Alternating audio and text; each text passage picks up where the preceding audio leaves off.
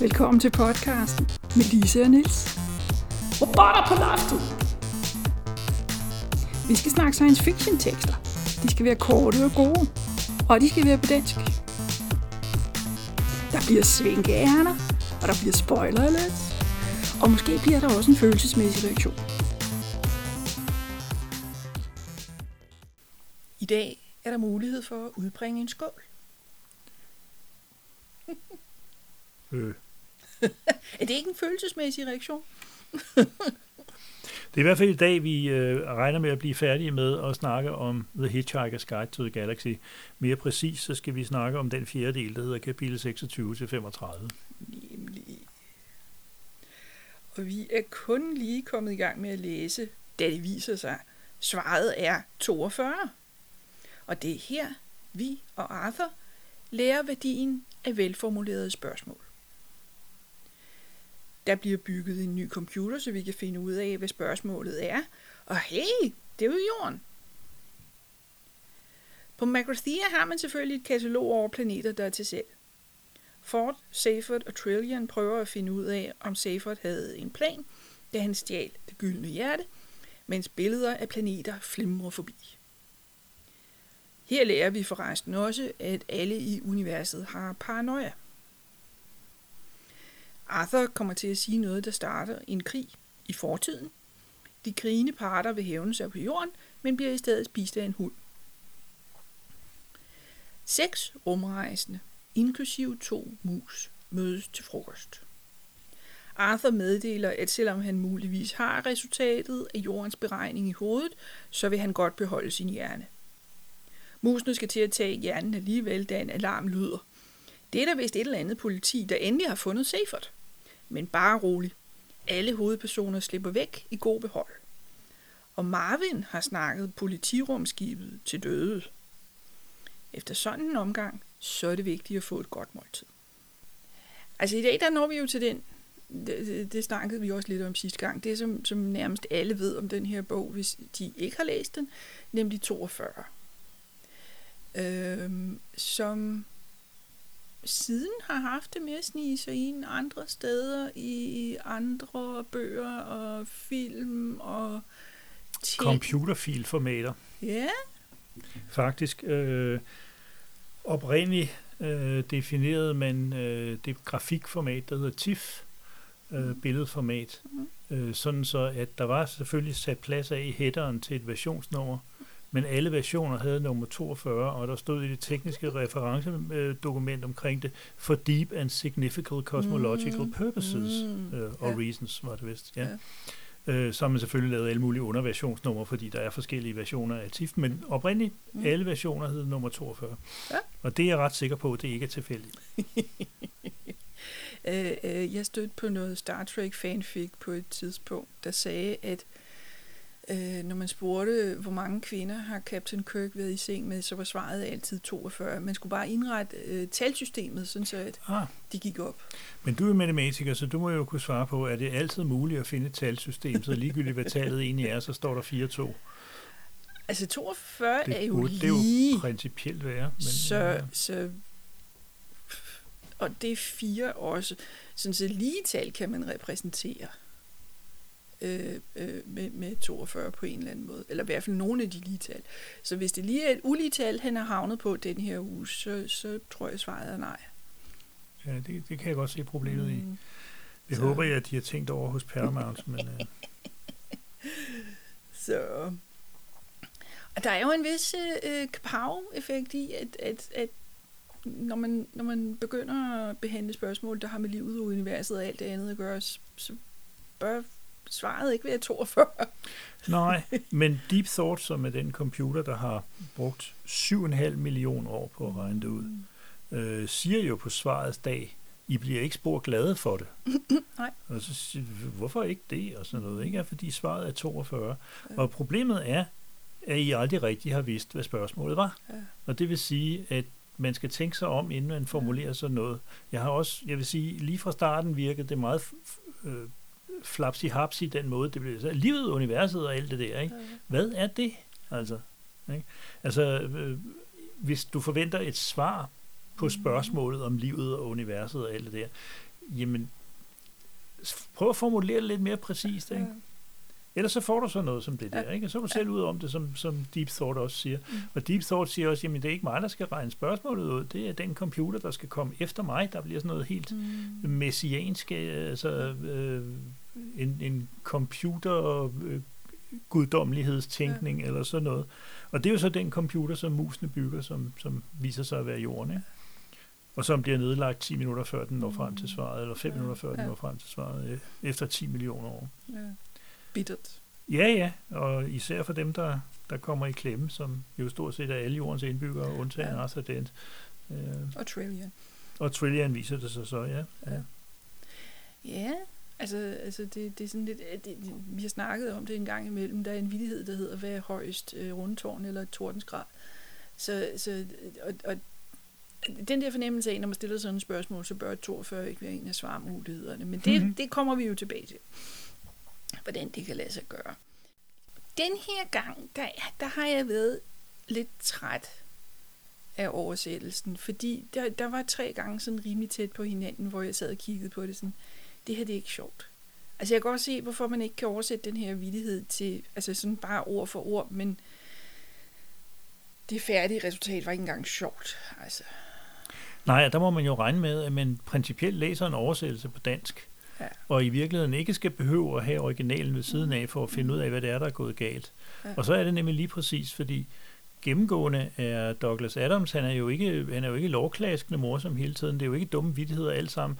Han har nogle meget filosofiske pointer, Mm. og, og hele det der med, ja, med livet, universet og alt det der, ikke?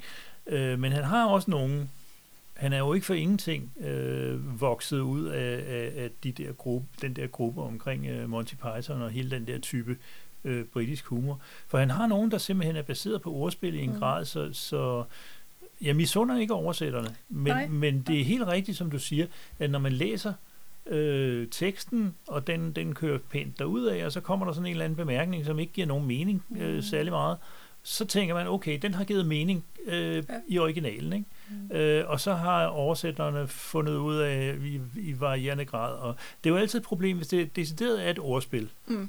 Så fungerer det jo øh, på, at der er to betydningsplaner, som spiller op mod hinanden. Ikke? Og så er det næsten umuligt at oversætte det, hvis ikke lige præcis man er så heldig, at det sprogligt er det samme, at det samme ordspil ville fungere. Ikke? Men, men så er man nødt til at vælge, fordi du kan vælge at få den ene af planerne med, men hvis du ikke får en andet plan med også, jamen så forsvinder den vits, der ligger i, i samspillet mellem de to sproglige øh, planer. Ikke? Og det er det, der sker hele tiden her. Ikke? Ja, Eller hele tiden, men det, der sker, noget af det øh, her, det er jo tilfælde af, at øh, øh, karaktererne øh, misforstår hinanden. Altså Ja. misforstår, hvad, hvad det er for et plan, de er på. Ja, altså da, da de kommer til at snakke med, med, øh, med Benji Mus og, og Frankie Mus, som øh, var de to hvide mus, som Trillian havde taget med, og som så viser sig at være, være talsmus for, Mm, for øh, de her aliens, som har bygget jorden, øh, og som derfor er nogle temmelig magtfulde mus. Mm-hmm. Ikke? Så, så øh, siger, siger Benji Mus, to business. Mm. Altså, lad os komme til sagen, vil man jo sige. Ikke? Men så, så øh, siger, jeg kan ikke huske, om det er Arthur eller hvem det er, så siger de også to business.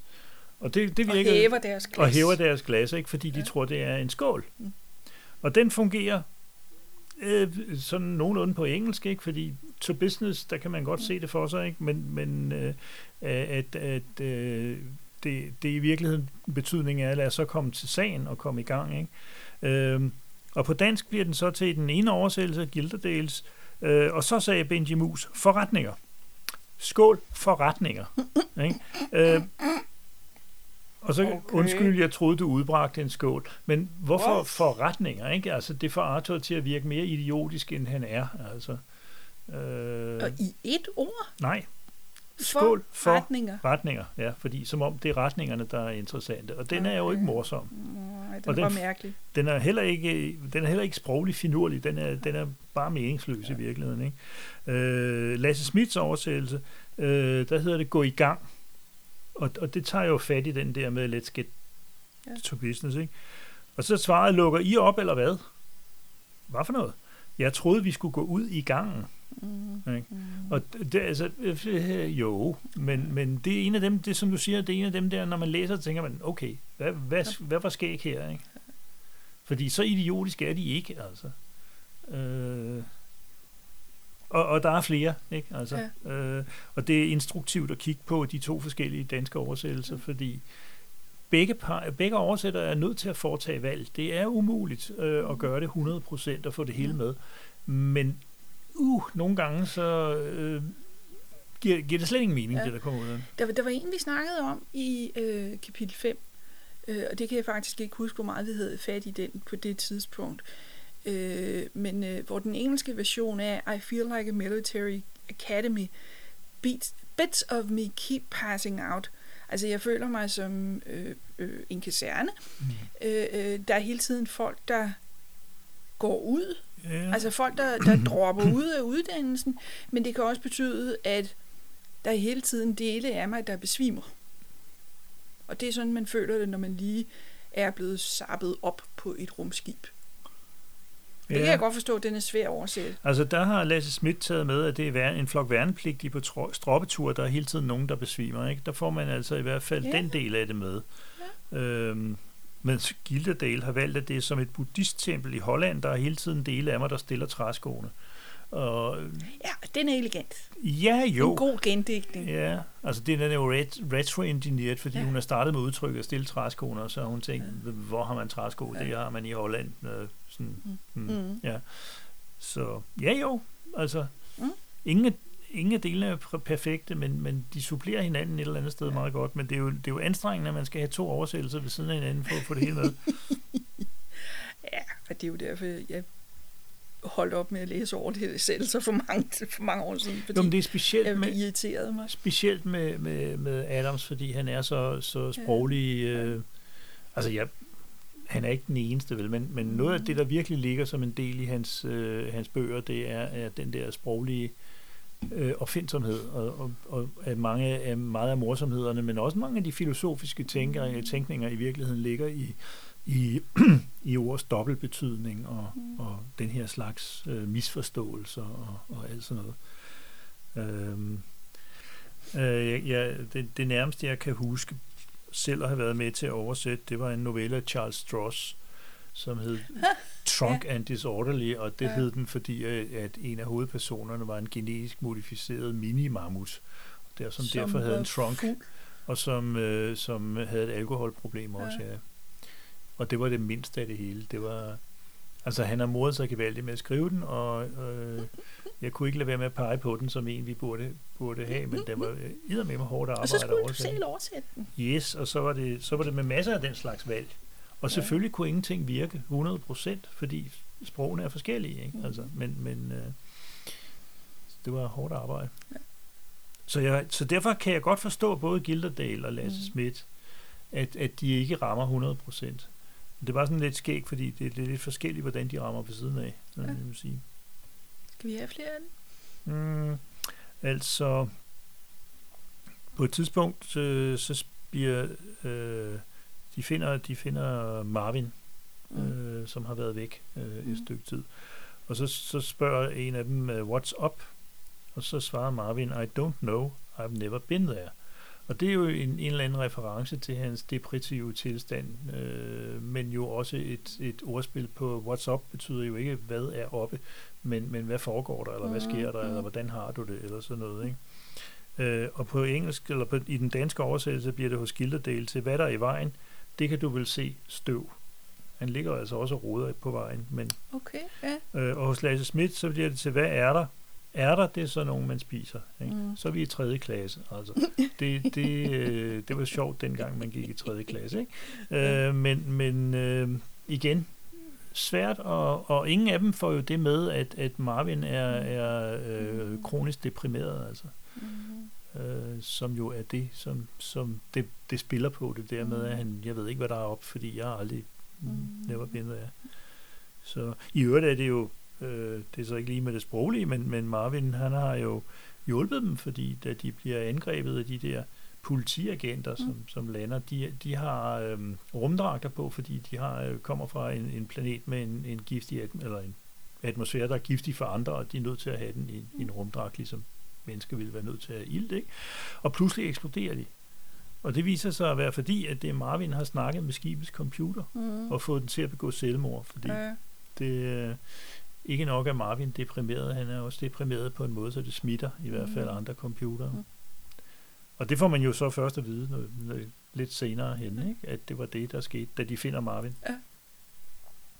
Så, så er der en enkelt ting, som ikke har noget med, med, øh, med oversætternes øh, kvalifikationer eller, eller egenskaber at gøre.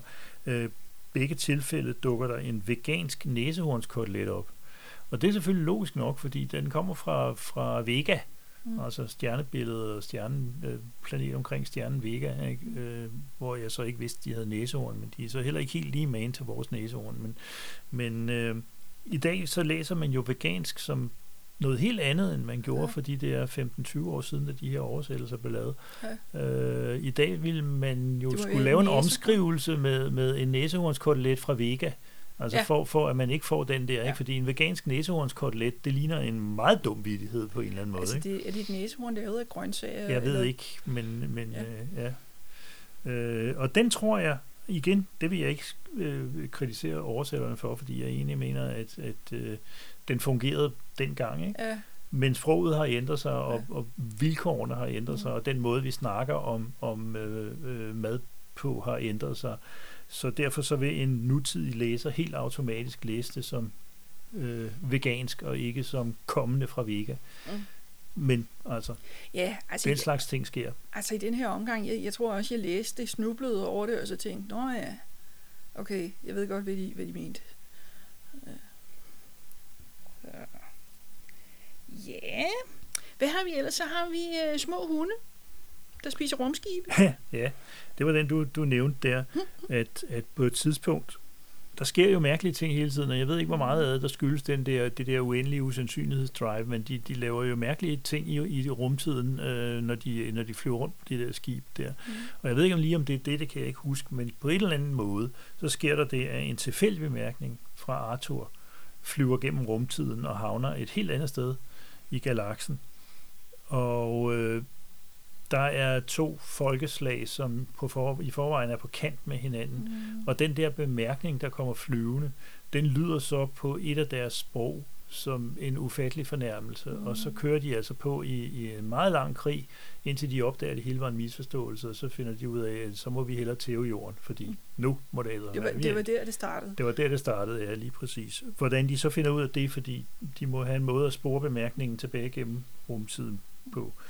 Øhm, men de angriber så jorden, og som du siger, bliver et af en lille hund. De bliver ikke engang et af en hund, de bliver et af en lille hund. Mm. Øhm, og der tænker jeg jo altså, det, øh, det er øh, den der måde at øh, relativere størrelsen, altså øh, at gøre dem ubetydelige på, ikke? Altså de har ført en krig i utallige generationer, de har lidt, og de har kæmpet, og de har fløjet tværs gennem galaksen, og de er virkelig, nu skal der eddermame ske noget, ikke? og så bliver de spist af en lille hund, fordi Mm. de er havnet på en planet, hvor de i virkeligheden er størrelsesmæssigt inderligt ubetydelige. Ikke?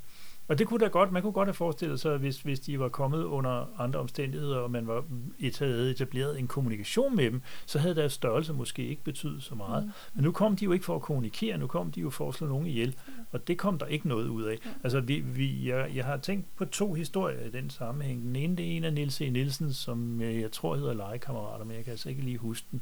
Øh, Jeg skal nok øh, vi, vi finde ud af. Den der historie af Niels E. Nielsen, den handler om, øh, den foregår på en dejlig sommerdag, hvor mor sender to drenge på stranden, øh, så de kan lege og bygge sandslotte. Og så lander der altså to øh, rumfartøjer, små bitte rumfartøjer på hver sin side af en af deres sandborge. Og det synes de, der er meget skægt, indtil, indtil en af dem åbner en lure og sender en stråle mod den anden, og så viser det sig, at de er i kæmpe krig med hinanden, de to rumskib der. Og de kommer så fra henholdsvis USA og USSR. Ikke? Og det er sådan en måde at sige, hvad er den her jordiske, globale konflikt værd i det store perspektiv? Ja, det er en lille smule forstyrrelse for nogle drenge, der leger på stranden. Ikke? Øh, Og den anden, det er faktisk en, vi, øh, vi selv har været med til at oversætte og udgive, nemlig uh, titelnovellen i vores katteantologi, Hvad Fluffy ja, vidste. det er da rigtigt, ja. Fordi der kommer jo en lille flyvende tallerken mm. øh, ind af vinduet øh, og parat til at overtage jorden. Det ville de så ikke have mange chancer for, men de får slet ingen chancer, fordi Øh, spoiler alert. Spoiler alert, ja. Husets, husets kat, øh, ene kat, Fluffy, øh, ved jo, at den er en prinsesse, og at den ikke vil blive behandlet, fordi den, den kan regne ud, at de der aliens har noget mind control, halløj, som de vil bruge på mennesker. Og så vil menneskene holde op med at betragte hende som den prinsesse, hun er. Så derfor så nytter det ikke noget, at de får lov til for meget, så de får et gok med poten, og så er den invasion slut. Mm. Altså, mm. øh, igen det her med, der kommer en mægtig fjende udefra, og som i øvrigt spiller på øh, hundrede af dårlige B-film fra, fra 50'erne med Alien Invasion og alt sådan noget. Ikke? Men der skal bare en kat til, der giver dem et gok. Nogle gange. Så, så, vælter, så vælter det bare. Ja. ja. Altså jeg har faktisk også kommet til at tænke på, at der er en, en, øh, sådan en, en af de lidt ældre noveller i engelsk sprog, øh, som handler om, at der er nogen på jorden, der kommunikerer med et rumskib, der er på vej. Øhm, og de kan ikke rigtig forstå, altså de, de kan godt forstå, at de her rumvæsener, de har et andet tv-format, end vi har. Så man er nødt til at justere lidt på farverne og hastigheden og lyden og sådan noget, for at få det til, til, til noget, øh, øh som vi kan forstå. Øh, og de har også en eller anden deal med, at, at øh, de komprimerer. Altså det er ligesom om, øh, de optager en længere sekvens, og så komprimerer de den, sådan, så den kommer meget hurtigt frem. Det lyder øh, som en fornuftig idé. Og, og, det, og, og det, det er sådan, nå jo, men øh, det, det er fint nok, men altså derudover rumskibet er på vej, og vi sidder ude i rumhavnen og venter på, at de lander, og så kan vi ikke rigtig forstå, der sker ikke noget. De siger faktisk, de er landet, men der, det, det er underligt, der, det, man kan ikke rigtig se noget. Og det er altså igen størrelsesforholdet, der har lavet numre med den. Øh, og så er der faktisk også, nu du siger det der med, med russerne og, og så videre, der er en gammel Twilight Zone episode, hvor jeg kan ikke huske, det er noget med en, en, en gammel kone, som ikke siger noget, altså hun er stum til synligheden, øh, som bliver irriteret af, at der er et lille rumskib, der sipper rundt om hende, og, og hun vist også, jeg kan ikke huske, hun dasker til det, eller sådan, sådan et eller andet. Og så til allersidst, så får vi at se, at, at det er et amerikansk, lille amerikansk rumskib, og at hun altså er altså en eller anden form for kæmpe kvinde på en anden planet. Øh, så, så, så det er ikke det er nok hverken første eller sidste gang, der er nogen, der... Men det er jo en, øh, det er jo en interessant måde at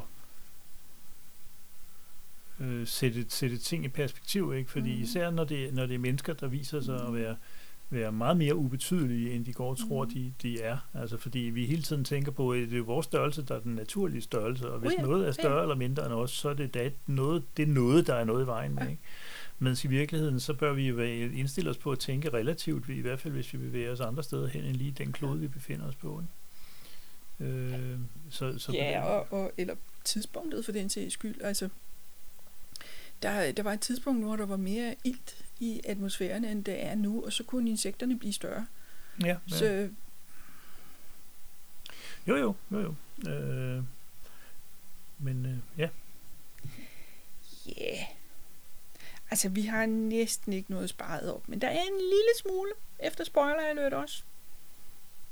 Så er vi nået til den del, der ikke har noget at gøre med dagens tekst.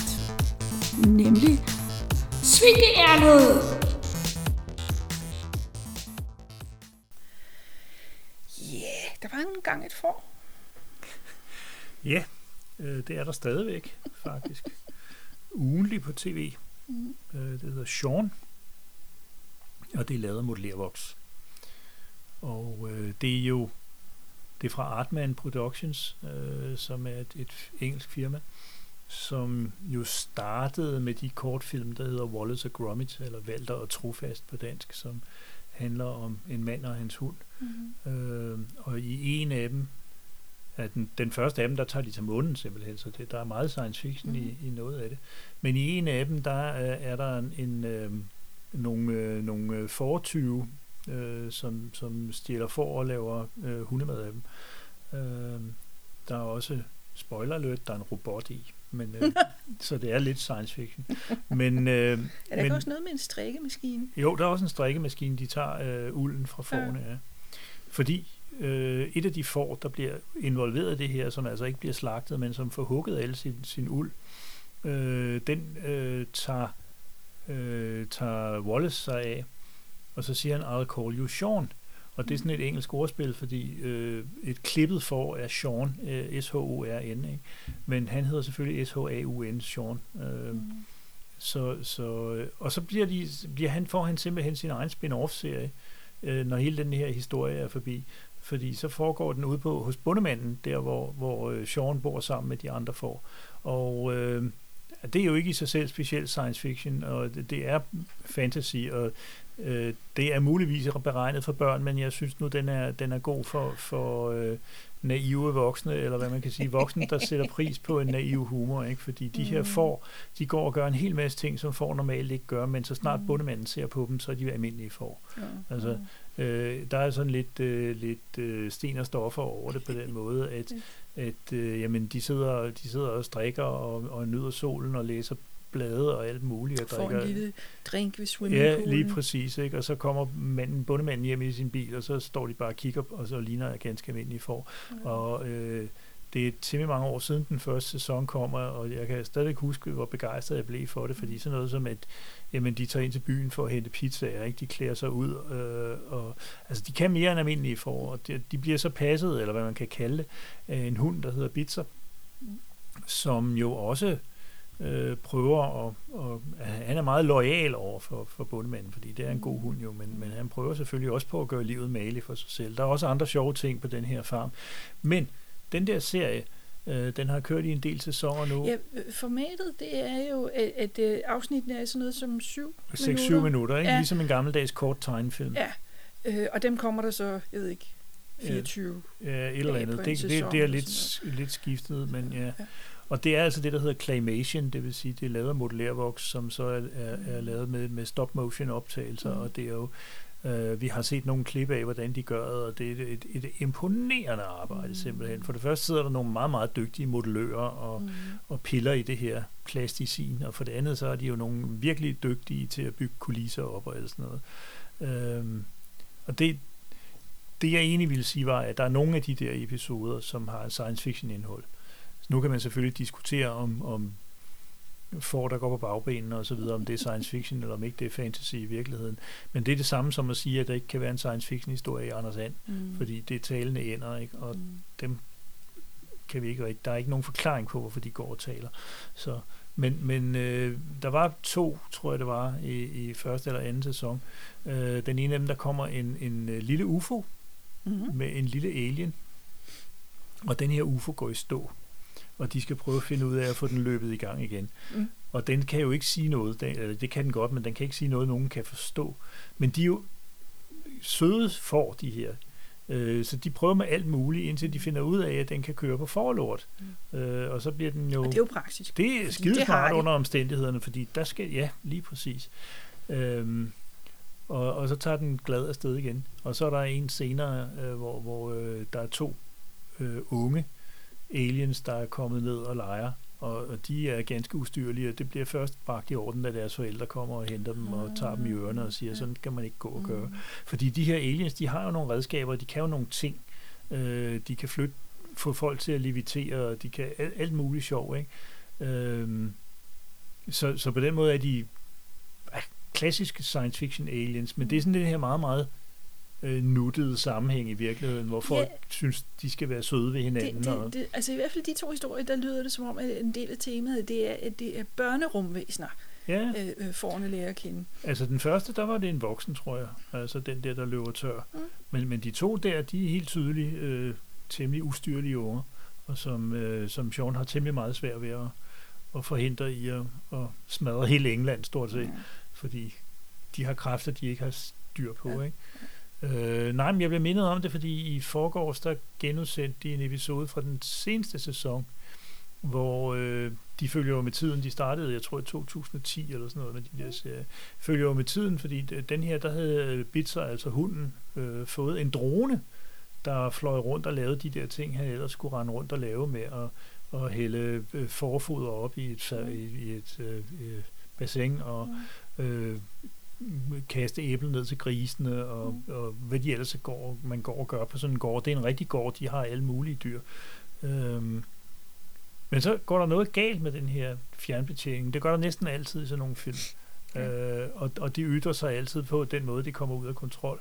Øh, og den her drone, den kan altså noget, som andre droner ikke så normalt kan, fordi Bitzer bliver, bliver slæbt helt op i, i rummet. Og så møder han, og det er der, den, den er sjov for voksne. Jeg ved ikke, hvor mange nutidige børn, der har de referencer, fordi den, den er jo en hilsen til rumrejsen år 2001, fordi Bitzer han bliver trukket igennem noget, der ligner en, en version af den der rumrangerbanegård øh, i psykedelisk stil, som der er i den der... Øh, mm. I filmen var den jo 20-25 minutter. Her der mm. kan den jo af gode grunde ikke vare mere end, end, end 20-25 sekunder, men det for voksne, der kender rumrejsen år 2001, er der ingen som helst diskussion på øh, referencen. Altså. Øh, det er en stor fornøjelse. Øh, og en dag så møder han jo en, en rummand i, i rumdragt og får taget en selfie og alt muligt, som man jo gør nu om dagen. Og til aller, aller sidst, så ser man, efter han er taget ned igen, så ser man rummanden tage, løfte hjelmen, og så er det en meget gammel pizza. Så der er virkelig en, en, øh, der er virkelig en hilsen til, til noget af det, der sker i slutningen af, af rumrejsen år 2001, som egentlig er filosofisk og temmelig uforståeligt og alt muligt, og det er kørt ned i en plastik øh, modellervoks-serie. Ikke? Ja. Øh, jeg synes, det er smukt. Vi har set, øh, der blev lavet en biograffilm. Der er blevet lavet to faktisk, ja, men, men øh, nummer to, den hedder øh, Farmageddon på engelsk. Øh, tror jeg også, de kommer til at kalde fordi, den på dansk, fordi hvad fanden noget, skulle man ellers? Ja, noget i, i, noget i den retning.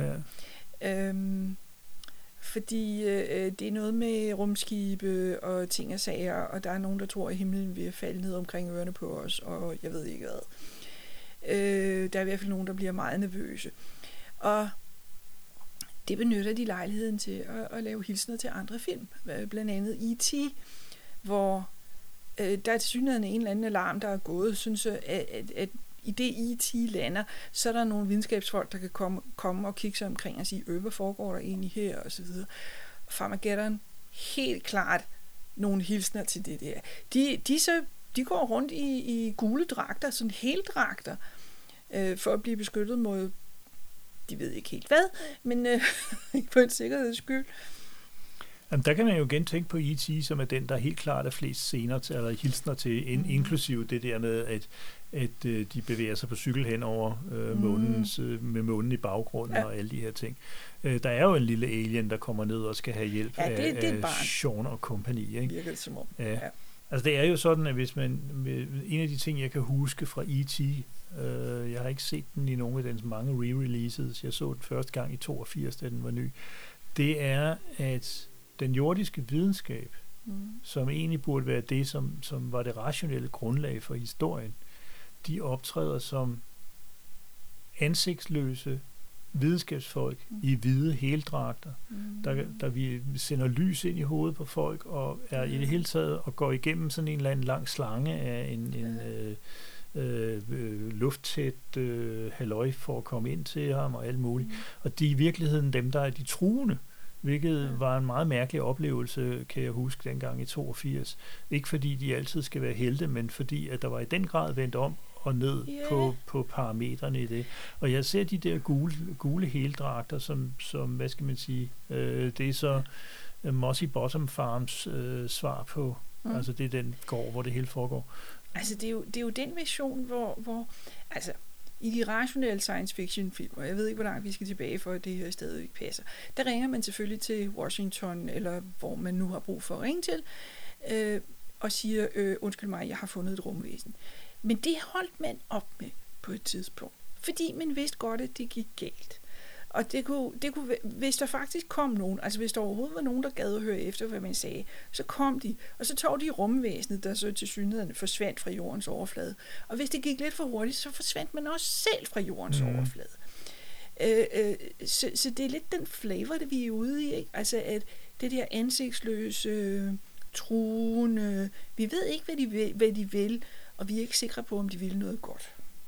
Det er jo bare sjovt, fordi uh, Spielberg lavede E.T. fem år efter, han havde lavet Close Encounters of the Third Kind, ja. hvor, hvor uh, Jeg vil så sige, E.T. slutter jo også med, at det viser sig, at i hvert fald nogle af videnskabsfolkene er gode nok. Mm-hmm. Så Og nu er det også lidt det, den film bliver set fra Elliots synsvinkel, altså Ja. drengen. Ikke? Ja. Og der er de her voksne, øh, underligt klædte nogen, Ja. de er fremmedartede og, og, og skræmmende. Ikke? Mm. Mm. Altså, mens han umiddelbart åbenbart kan relatere sig til et, et øh, rumvæsen, der ikke kan sige meget andet end, jeg vil ringe hjem. Altså. Mm. Øh, ja, det er selvfølgelig. Det Mm. skal, det, skal det hver dag. Har du aldrig oplevet det? Altså, hos forerne, der laver den jo lidt mere ballade, den her lille rum, øh, rumvæsen der. Den får vendt op og ned i hvert fald på et supermarked, kan jeg huske. Mm. Øh, altså, der er jo mange... De, de, de leger med balancen mellem nuttet og skræmmende, ikke? Altså, Mhm. øh, fordi det kommer lidt an på, fra hvilken vinkel man ser, hvad det er, der foregår øh, i den film der. Altså, lille Lula gør jo lige præcis det, som alle andre børn også ville gøre, hvis de kunne få lov i et supermarked. Spiser alt slikket og drikker alle sodavanderne. Så Ja, ja, men, men Lula Så- har bedre øh, ressourcer til at, at gøre det med, mm. Mhm. vil jeg sige. Og så parallelt med alt det der, altså med, at der faktisk er et rumvæsen og et rumskib, og militæret er kommet for øh, at sige, kan I så holde op med det, og, og alt det der. Øh, så har bundemanden også fået en idé. Han har brug for penge til en ny majtasker. Og så har han fået den idé, hvis nu han laver en forlystelsespark rundt om det her koncept med, at der har været en UFO på hans gård, så kan han tjene nogle penge på den måde. Så der får vi også nogle tropper ind over og hygger os lidt med det. Altså noget af det øh, har vi også set i nogle af kortfilmene, hvor han på, på forskellige anden måde prøver at, Mm. at, at lave en, en øh, forlystelsespark eller, eller et eller andet, som Mhm. folk skal betale entré for, og det ender jo som regel med at være meget ynkeligt i virkeligheden. Øh, den stakkels bundemand kan man godt en gang imellem have lidt ondt af, fordi han virker lidt stakkel indimellem. indimellem. Ej, men jeg tror helt klart, at Sean er klogere end ham. Ja, ja, jo, jo, men, men ja. Så, så, I øvrigt, nu, nu lav- nævnte du jo sådan forskellige episoder, der har sådan lidt mere eller mindre science fiction i den. Der er en af episoderne, mener jeg, hvor der kommer et uhyre fra en lagune. altså, ja, det er naboens sø, ikke? Men, men så, ja. sådan noget øh, kryptobiologi, Ja, øh, ja. et eller andet. Så Ja, og de, øh, men det, det, den er meget ret smart designet, fordi det er meningen, at man, man, man, man tror faktisk det meste af, af episoden igennem, at det er Bitzer, som har været faldet i det der mudderhalløj Mm. der, og render rundt og er meget mudder. Øh, og så viser det sig til allersidst, at det er det ikke. Øh, det er en eller anden, hvad ved jeg, altså, ja, kryptobiologisk enhed. den, den slags, der kommer op af laguner. Ja, men det er jo ikke nogen lagune, altså. Det er en sø. Ej, ja, ja, muddersø. Ja, Øh, alle kan lide at hoppe i mudder. Men altså, det viser om ikke Ja. andet, så i, i, i mere generaliseret sammenhæng, så viser det, at, at folkene på Artman, de er dygtige til at hente øh, mønstre og motiver og forbilleder i alle genrer. Øh, de har også haft noget cirkusromantik, og de har haft Mm. alt muligt. Altså, Mm. øh, de har en, det virker som om, de har en lejende tilgang til det, og det er i hvert fald altid øh, værd at se på, det der kommer ud af det. Og, og, og de er ikke tilbageholdende, hverken med, med E.T. eller med 2001, så det, det er egentlig imponerende nok i noget, noget der egentlig er total mainstream underholdning. Ikke? Men, Mm. men det viser, at hvor, hvor, store, Ja. hvor, hvor store de der ting er i den almindelige Mm, referenceramme. Ikke? Ja. Ja, er det ikke noget med det på Ramachan? Det, det Jo, jo, kører den kører på et Ramachan. børnevenligt Jo. tidspunkt. Så, Ja. men altså, voksne må jo godt kigge over Ja. skulderen. I øjeblikket kører de kl. 18, Ja. og det er jo sådan, der kan voksne og børn i princippet begge to, eller begge parter være. Måske ikke de allermindste børn, men, men de vil nok Mm. også mangle nogle af referencerne. Så kan vi se timetid. Ja, de kører ikke lige i øjeblikket, men, men det er rigtigt. uh, nu, nu nævnte jeg jo, at Sean var et spin-off fra, fra Wallace og Gromit, men, men uh, der er et, et lille babyfor med i Sean the Sheep, og en meget beskyttende mor. Uh, og det der lille babyfor hedder Timmy, og den fik også sin egen serie på et tidspunkt. Den er altså rettet mod mindre børn, Mm. uh, fordi den handler om, at Timmy går i børnehave, Mm. uh, sammen med, med små dyr af alle mulige arter, man ikke skulle synes passede sammen i en børnehave, men sådan er det jo i, i fantasiland. Øh, så, mm. Men der har ikke, altså jeg har ikke set ret mange af dem, fordi mm. de øh, ikke rettet til mig i hvert fald. Nej. Og der var ikke noget science fiction i det, jeg så i hvert fald. Ja. Det var mere sådan noget med, hvem har nu taget min skovl og sådan noget. Ja. Altså det var mere, okay, så vender jeg til at, at dele som skovlen. Ikke? Altså det, det, det er okay. ikke, ikke ja. særlig science fiction. Okay. Det skal det hele, hele jo heller ikke være. Ja, yeah. altså næste gang, der tager vi hul på bogen, der hedder Komplekskulder. Og den novelle, vi starter med, den hedder Lortejob, og den er skrevet af Silvestri. Øh, og øh, bogen som sådan er danske science fiction noveller, klimafiktion. Øh, fordi det skal vi lige se, hvad danskere har fundet på for nylig inden for det område. Ja, og, og man kan jo også sige, at på lidt længere sigt, det er jo ikke sådan, at vi vil gå alle novellerne igennem. Vi vil tage mm. et udvalg derfra, og derefter kunne jeg godt forestille mig, det mener jeg også, vi har snakket om, mm. at tage et udvalg fra øh, den antologi, der hedder 48 timer i Massachusetts-havet. Det er nemlig mm. også klimafiktion, men det er oversatte noveller af udenlandske forfattere. Yes. Og det er ikke fordi, de nødvendigvis skal sammenlignes med, men, men fordi så får vi ligesom en, en, en dobbeltdosis klimafiktion, som yes. lader til at være oppe i tiden. Yes. yes. Så. Hvis du lige husker, at Å skal skrives som dobbelt A, mm, så, så kan du tweete til os på robotter P loftet. Skriv til os på robotter på loftet at gmail.com og se hjemmesiden robotter på loftet sciencefiction.dk og så er der Spoiler alert! Øh, der var lige en, som vi ikke havde fået med af oversættelserne, som, som på engelsk hedder How many roads must a man walk down? Øh, det er et forslag til, hvad, hvad, hvad spørgsmålet kan være, hvor svaret er 42. Øh, og der hedder den hos uh, Helle Gilderdal, hvor mange lag består i livets lavkage af. Mm. Og hos Lasse Schmidt, hvor mange stier møder man på sin vej. Yeah. Og ingen af dem giver særlig meget mening. Og jeg, jeg havde den samme oplevelse, som jeg tror, du havde den der med stierne på vejen. Hvad, hvad, hvad skulle yeah. det gå ud på? på ikke? Men det var altså How Many Roads Must a Man Walk Down?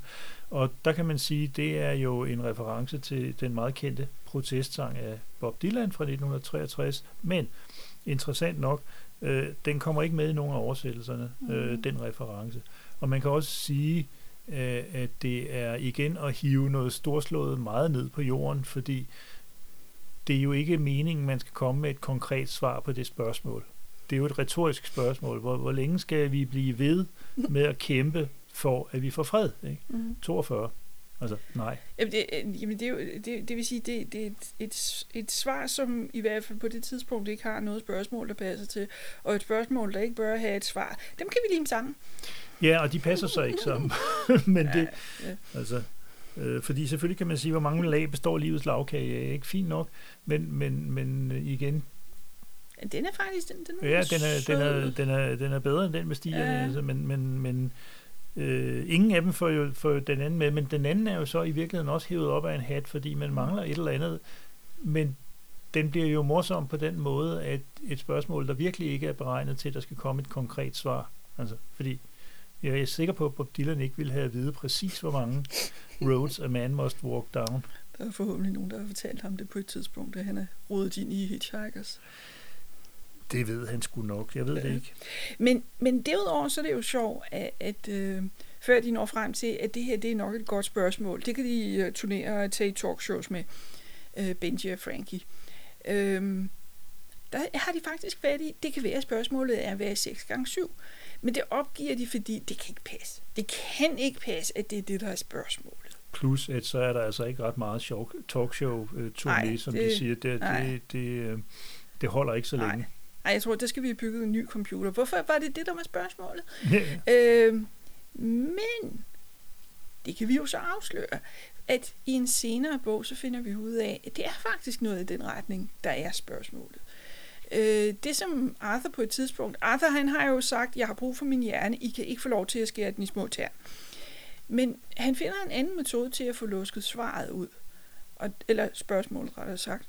Og der viser det sig, at spørgsmålet er, hvad er 6 gange 9?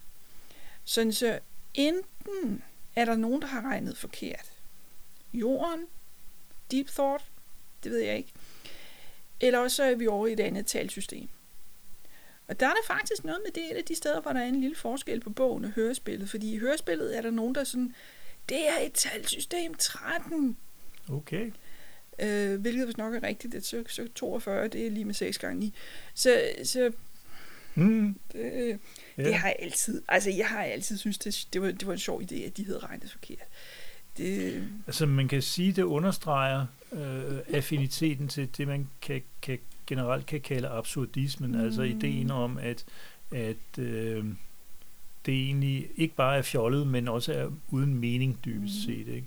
Øh, Slarty Bartfast har faktisk øh, lidt om det.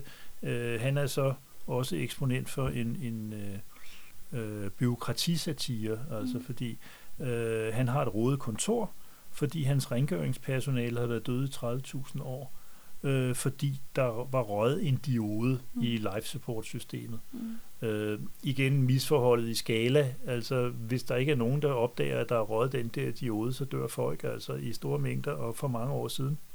Og han siger direkte på et tidspunkt, ikke lige apropos rengøringspersonale, men at da han øh, får at vide, at vogonerne ødelagde jorden 5 minutter, år, øh, før, 5 minutter før 10 millioner års udregninger var slut, mm, så siger han, at det var byråkratiet i en nødskal.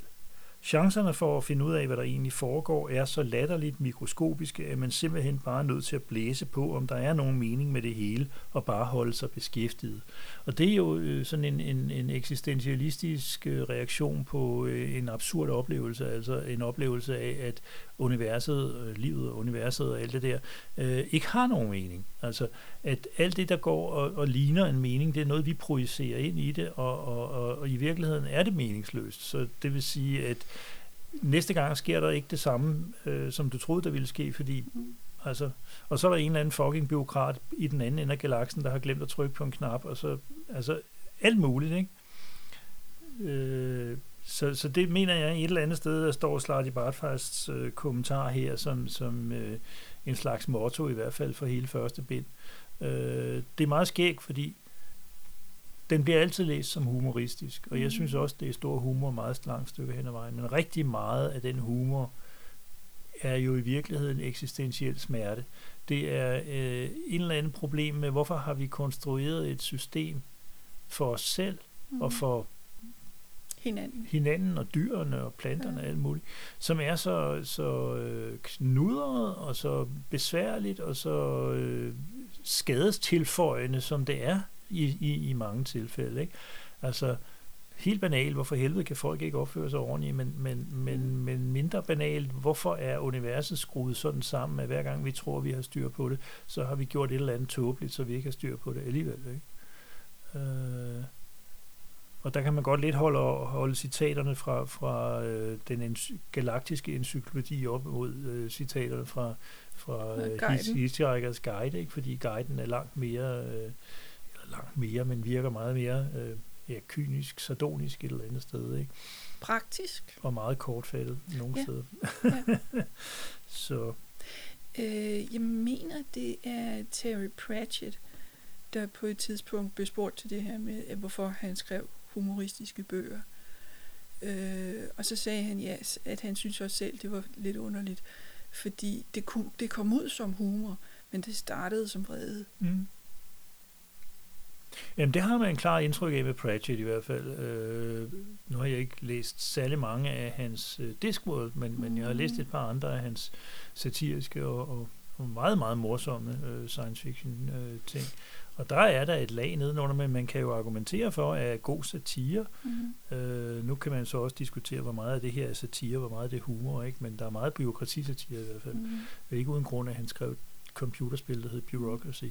Øh, men man kan jo argumentere for, at, at satire i hvert fald har et bund, en bund af vrede nedenunder et eller andet sted. Den kan være længere øh, gemt væk eller, eller tættere på, men, men noget af det, der giver en lyst til at udstille øh, verdens øh, absurditet og, og folks åndssvage måde at opføre sig på, det er jo en vrede over det, der sker. Mm. Altså, øh, man satiriserer over politikere, fordi de laver noget tåbeligt, som man bliver vred over, øh, Ja.